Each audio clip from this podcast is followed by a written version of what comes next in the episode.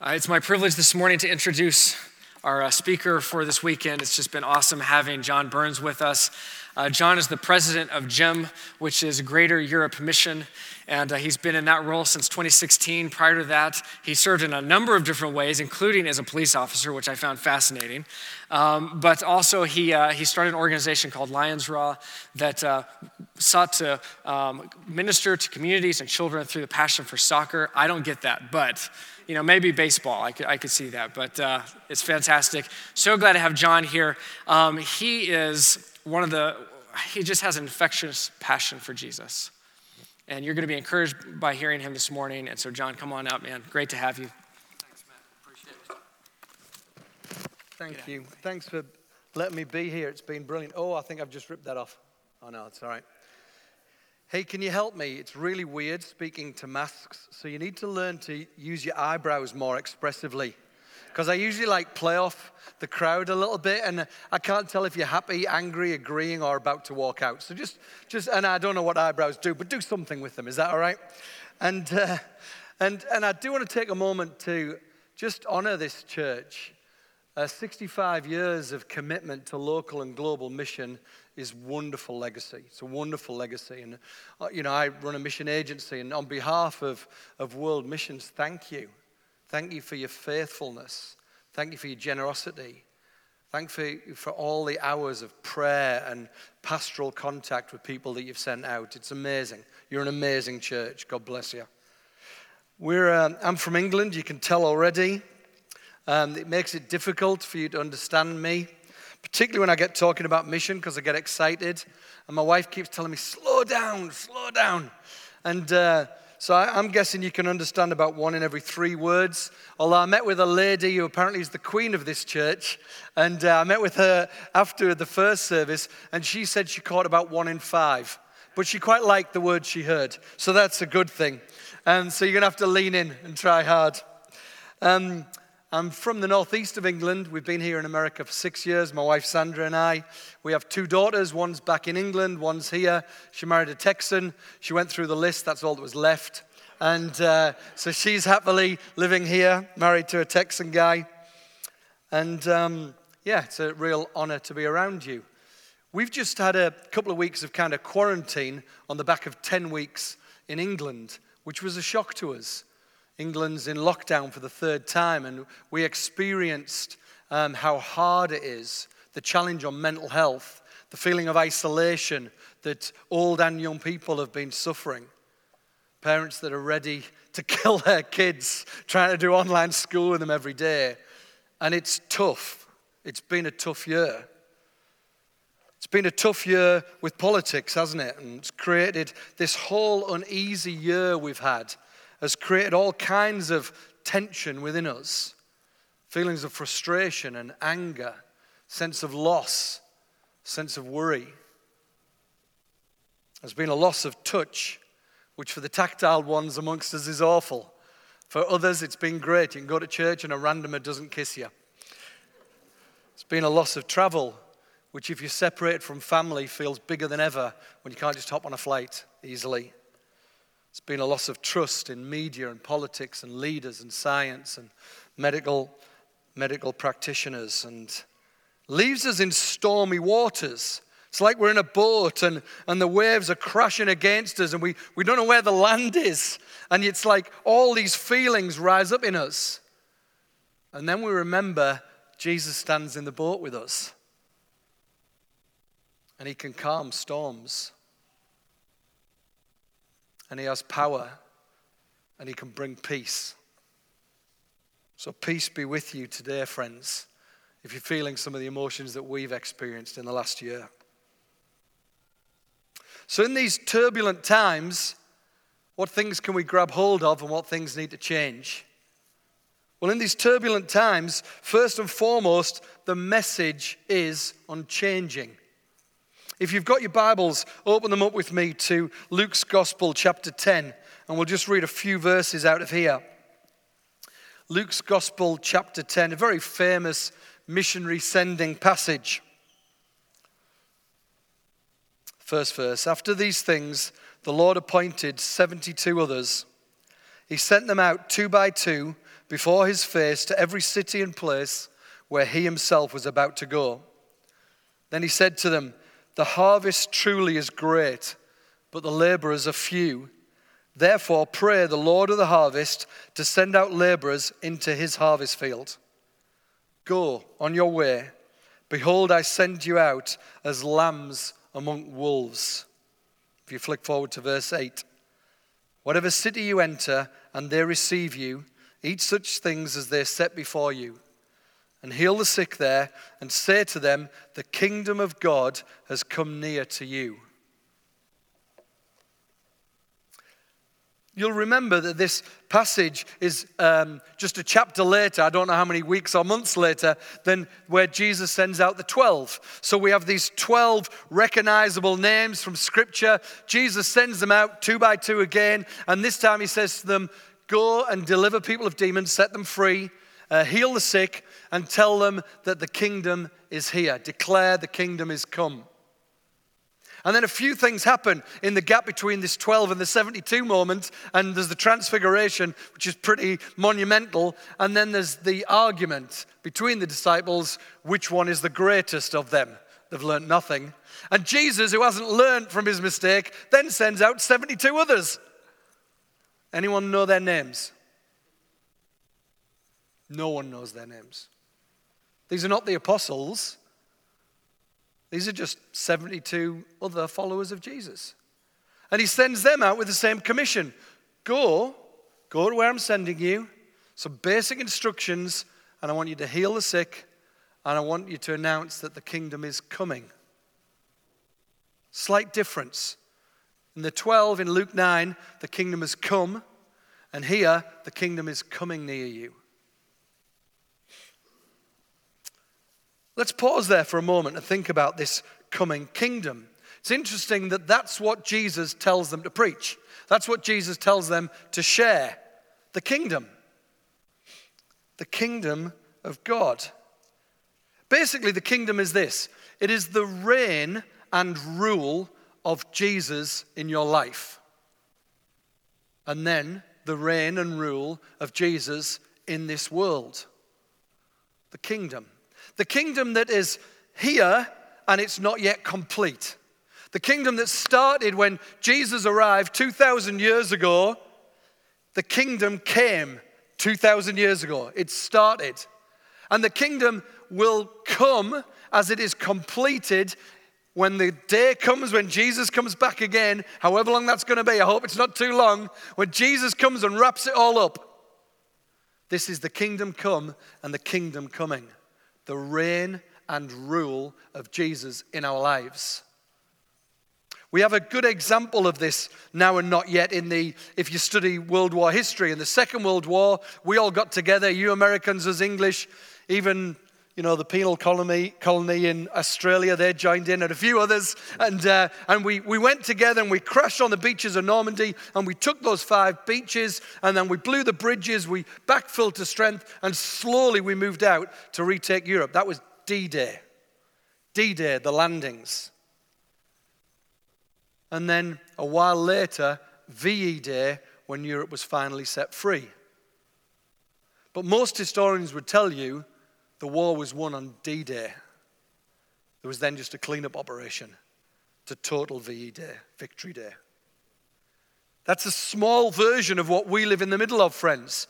So Jesus came and the battle was won 2,000 years ago. We're in the cleanup operation and it is a bit messy. And eventually he will come again and boom, the victory will be complete.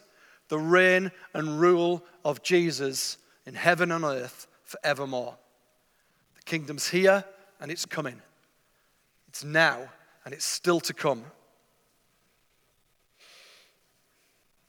We have a problem with the word king and kingdom, and it is my fault as an Englishman. Because we didn't really model godly kings to you very well, did we? And you had this little uprising. I understand it. I think you were probably right. And you broke away, and we deserved it. It's very interesting to have an English flag at the front of American church, but we won't go there today. But, but we deserved it because it wasn't a godly king. And actually, that has led to what is probably, in my mind, one of the greatest things about America this spirit of independence. It makes you great, it makes you entrepreneurial, it makes you fearless. This freedom that comes with independence. But, my friends, there's a challenge in that. Because when we become a follower of Jesus, we declare he is our king. Not like the rubbish English one, the real king. And he asks us to submit to him. Boom, that word is awful, isn't it? The word submit is awful. It's like the guy in MMA who's tapping the ground, I'm beaten, I'm defeated, I submit. So we think submission means defeat. We think submit means I'm beaten. But Jesus proved that submission is victory when he submitted himself to death, even death on a cross. Submission is victory. And in that act of Jesus, he gives us freedom. And with that freedom, we make it a worship offering to him as we submit to him. That's what's going on in kingdom people. That's what's happened when they choose to, to give this beautiful gift of freedom back to Him and say, You are my king, and I submit to you. That's the kingdom that He tells the disciples to announce. That's the kingdom that is an unstoppable force. Imagine a world or a Dallas or a neighborhood like this if all of us were fully submitted to the reign and rule of Jesus in our lives. It is unstoppable, my friends. It's an unstoppable force. But it's difficult for us. Let's be honest. It's really difficult to submit. I remember the first time I came to preach in Dallas. I was preaching at the Heights Church in Richardson, a church that we love really, we love so much. And, uh, and I was speaking at the church, and then on the evening I was doing a youth gathering. And an old lady grabbed me after church and she said to me, I want to talk to you about tonight. I'm like, go on. She goes, I don't want you to tell the kids to come to England. And I'm like, why? Because my grandkids are never leaving Texas. My grandkids. My we say it all the time. You know, Lord, I, I love you and I'm going to give to you, but it's my money. Lord, um, I, I want to serve you eventually, but I'm going to get on with my career. My, my, my. Or at last, I can enjoy my retirement. My. Friends, that's not the language of kingdom people. That's not the language of people who've submitted to Jesus. I remember as a stupid 18 year old who didn't know any better saying to Jesus, Whatever you want me to do, wherever you want me to go, I'll do it. I didn't know any better. This prayer that wrecked my life. But that's lordship. That's what making Jesus Lord of our life is like. I don't have a house, Jesus lends me one. My kids are Jesus' kids. Any money I've got is His. Anything I've got, I should be able to share because it's not mine. This is upside down kingdom for us, isn't it? This is so countercultural to the way we're brought up. And this is not just true of America, it's for everybody who follows Jesus. Choosing to let Christ reign and rule in our life changes the world, changes my heart, changes my neighborhood, changes the city, it changes the country, it changes the world. Kingdom people are unstoppable. And it's the kingdom we're called to announce. So, yes, we're called to share the gospel. The gospel is the good news. The good news is that Jesus came to this earth, who Jesus is, what he did when he died to set us free, how he rose again to prove that he had power over death. But that's not the end of it. The rest of the good news, the rest of the gospel is, and his kingdom is come. And we get to follow the king, we get to submit to him, and everything changes. That's the gospel, my friends. That's the gospel we get to share, the kingdom that we get to announce, the kingdom that we get to join. So Jesus sends out the 12, he sends out the 72, and then, of course, in Matthew 28, you read where he sends out all followers of Jesus. And he says to them, Go into all the world, all the people of the world, make disciples, baptize them, teach them to obey everything I've commanded you. Or as I used to think of it, make them, mark them, and mold them. Make them, mark them, and mold them. Not just for the apostles, not just for the 72, but for every follower of Jesus evermore. Let me pause at a little passage here in Luke 10, verse 2, because it's been really important for the mission that I get to lead, Greater Europe Mission. And about six, seven years ago, uh, somebody challenged us to start praying every day the 10 2 prayer, Luke 10 2. And so we set our alarms and our phones, and you can do it. You can get your phones out now, don't check your texts, and set an alarm uh, 10 or 2 every morning. And when the little alarm goes off, pray this prayer. Pray that the Lord of the harvest would send out workers into his harvest field. We, as GEM, obviously started praying increasingly that God would send more and more workers to Europe because we believe that Europe is the most unreached continent in the planet. The global south still needs workers to go and do all kinds of things, but it can actually reach itself. It's at tipping points in Africa and Asia and South America. Europe isn't. It's under 2%. Every community, I can rarely find 1% of committed evangelical Christians in Europe. Yeah, we've got massive churches, we've got massive empty buildings. It's the most unreached continent on the planet, and we think it's ready to be reached. The turmoil that it's in, the, the immigration crisis, the political crisis, the financial crisis, we think Europe is ready to be reached. New Europeans that have come in from other countries, refugees, old Europeans have had their foundations cracked. It's ready. We think it's critical. We think if you reach Europe, you can reach the world. You know, history and culture, philosophy, all born out of Europe. So join me, 10.02 every morning, pray. Set an alarm, pray. Pray the Lord would send out workers from this church. Pray the Lord will send out workers to Europe and all over the world and around the corner. Workers from this church to Dallas. We've got Lucas joining us uh, on Thursday, Friday with 25 mission pastors that we're bringing together. And we're talking about two things particularly. One, we want to launch a, a project called the 10 2 Legacy. And this is an idea. We've been really good at mobilizing 25 year olds to upset their grandmothers and move to Europe, right? But, uh, but we're saying actually, there's loads of people in their 50s that could go and 60s that could go. And why don't we set up a project that's an answer to the prayers we're praying? So people that could go for six weeks and try it out and get some training and serve in a ministry for a month and get some kind of history tour of what the Lord's doing in Europe, six weeks. And we would like this to be one of those key churches to lead this with us.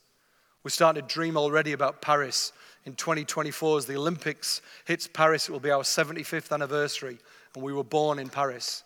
We want to push into that again with as many churches and people as we can. So, friends, in these turbulent times, the message is unchanging. The message of God's kingdom come and King Jesus at its head. So, if the message is unchanging, we know that the mission is critical. You know, the lost still need redeeming, right? I don't know whether you know Jesus here today or if you're watching online, I don't know if you know him yet, but you need him. He's the answer to all the big questions you ask in life. He's the answer to the eternal questions where am I going? If you believe and follow Jesus, you're going to spend eternity with God. And if you don't, you're not. He's the answer to the destiny questions. You know, what am I here for? Is there a purpose to my life? He's the answer to those questions. He's the answer to the identity questions. Who am I? When you turn to follow Jesus, you realize you're a child of the King. You're a co heir in the kingdom. You know who you are. It gives you a security and a confidence that nothing else can give you. I know because before I met Jesus, I was nothing like I am today. And the lost still need redeeming. People need Jesus. But also, the saved need reforming. It's really easy for us to get into a consumer model rather than become active participants.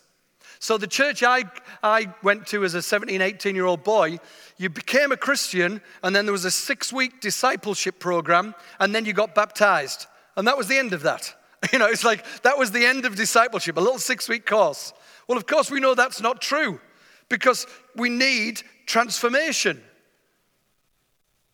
We don't want to be conformed any longer to the pattern of this world. We want our minds to be transformed. My mind needs transforming. How's yours? Because where my mind goes is where my actions follow.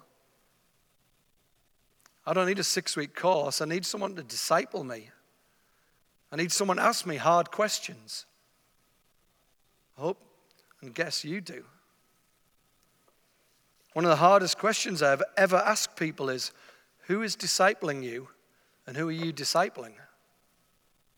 We need a new discipleship reformation. We're not consumers, we need to be consumed by Jesus and his kingdom.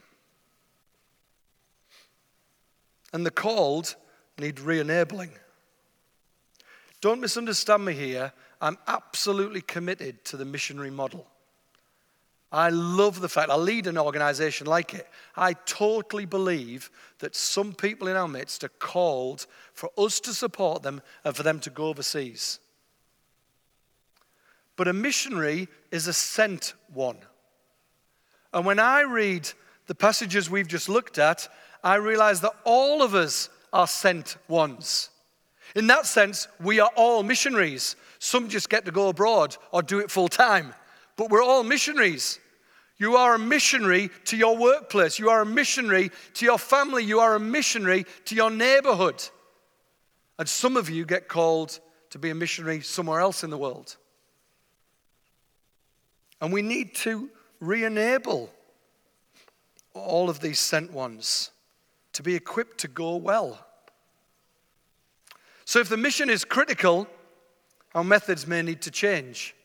You know, you know all the conversations that are going on. You know, has shopping changed forever? Has the workplace changed forever? I'm asking, has the church changed? Is it going to change drastically? There's these days of innovation. Some of us don't like change, some of us love change. Whatever happens, change is coming. But what needs to change in the way we reach, disciple, and equip people?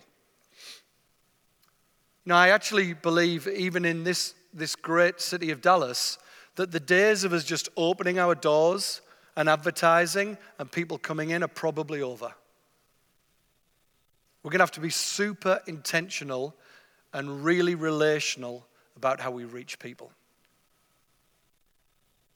I've got a, a wonderful missionary in Stockholm, and he is the best street evangelist I've ever met. I went and spent two days with him in Stockholm. It was, it was incredible. And like at any second, you've got to be ready because he's going to put you on the spot to share your faith with some random kid on, a, on the metro or whatever. You just got to be ready. He's amazing. He's amazing. And he's in despair this year because nobody wants a random stranger walking up to them in the street. Those days may be gone. And I'm like, mate, you've got to push into your neighbors. You've got to push into your friends. You've got to reach them one by one, personally and intentionally.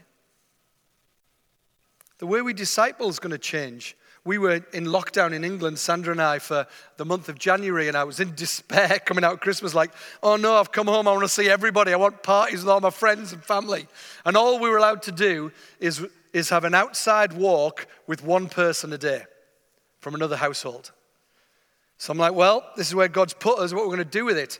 So I had 30 days. So I started thinking through who do I want to see? Who do I intentionally want to walk with for a day? Well, for an hour of a day. And there were some people I'd walked with every week. There were some people I hadn't seen for years. I walked with as a one off. People I'd never imagined that popped up and we arranged to meet. And literally, I walked with someone every day for a month. And my reflection back on that month is it might be the best discipling I've ever done, better than when I led a church in that town. Just simple, intentional walking with people. I think Jesus invented it. it's not a new idea.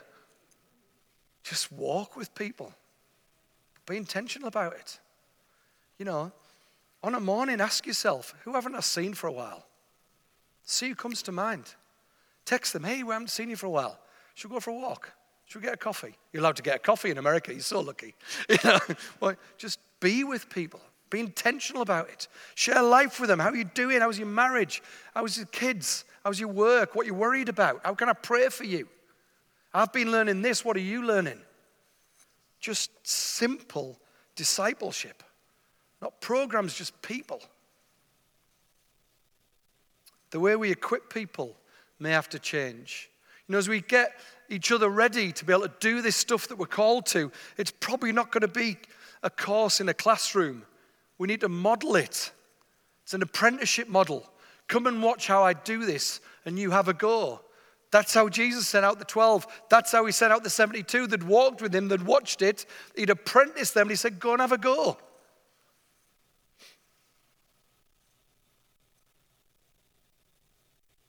So, a final few thoughts. As missionaries, what must we do right now? Missionaries, all of us, right? Not the ones you've sent, but all of us have been sent. Three, three quick thoughts. The first one is we've got to love like we've never loved before. We've talked about the Great Commission, but of course, the Great Commandment is to love the Lord your God with all your heart and your soul and your mind, and love your neighbor as you love yourself. And then in the second half of Luke 10, Jesus tells this shocking parable of the Good Samaritan when asked, Who is my neighbor? And the story tells them basically is the neighbor who loves in this story is the person that all your friends hate. Hate. The enemy. It's easy to love the people that are like us. It's easy to love the people that look like us, who think like us, who vote like us, whatever it is. That's easy. But that's not what we're called to do. Kingdom people are going further than that. Kingdom people are going to love people that might not like. And we're called to love like never before. Imagine if we were famous for how we loved. Imagine if we were famous for the things that we are for.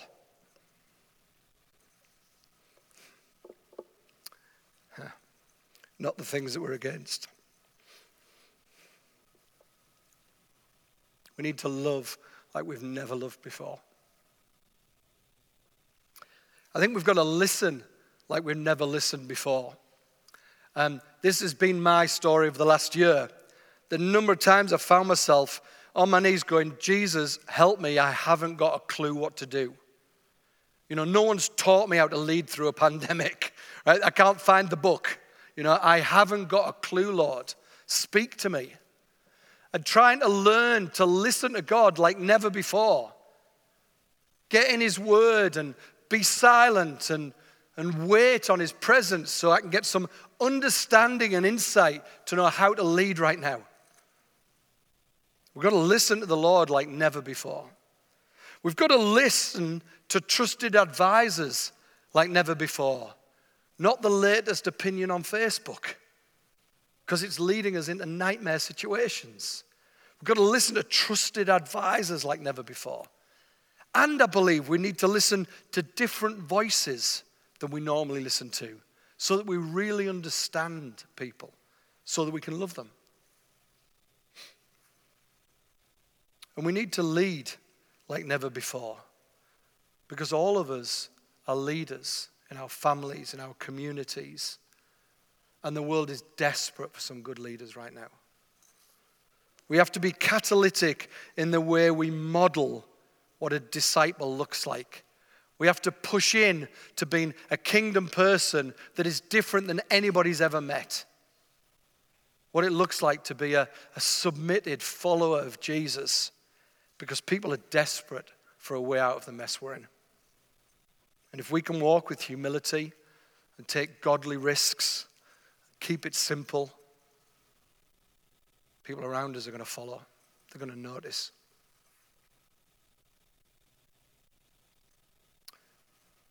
I've loved Lucas's prayer the last few days for another 65 years of outreach and mission from this church. I love it. And it starts really simply when you and I submit fully to the Lord, learn to listen to Him and follow Him obediently. Let's pray, shall we, friends?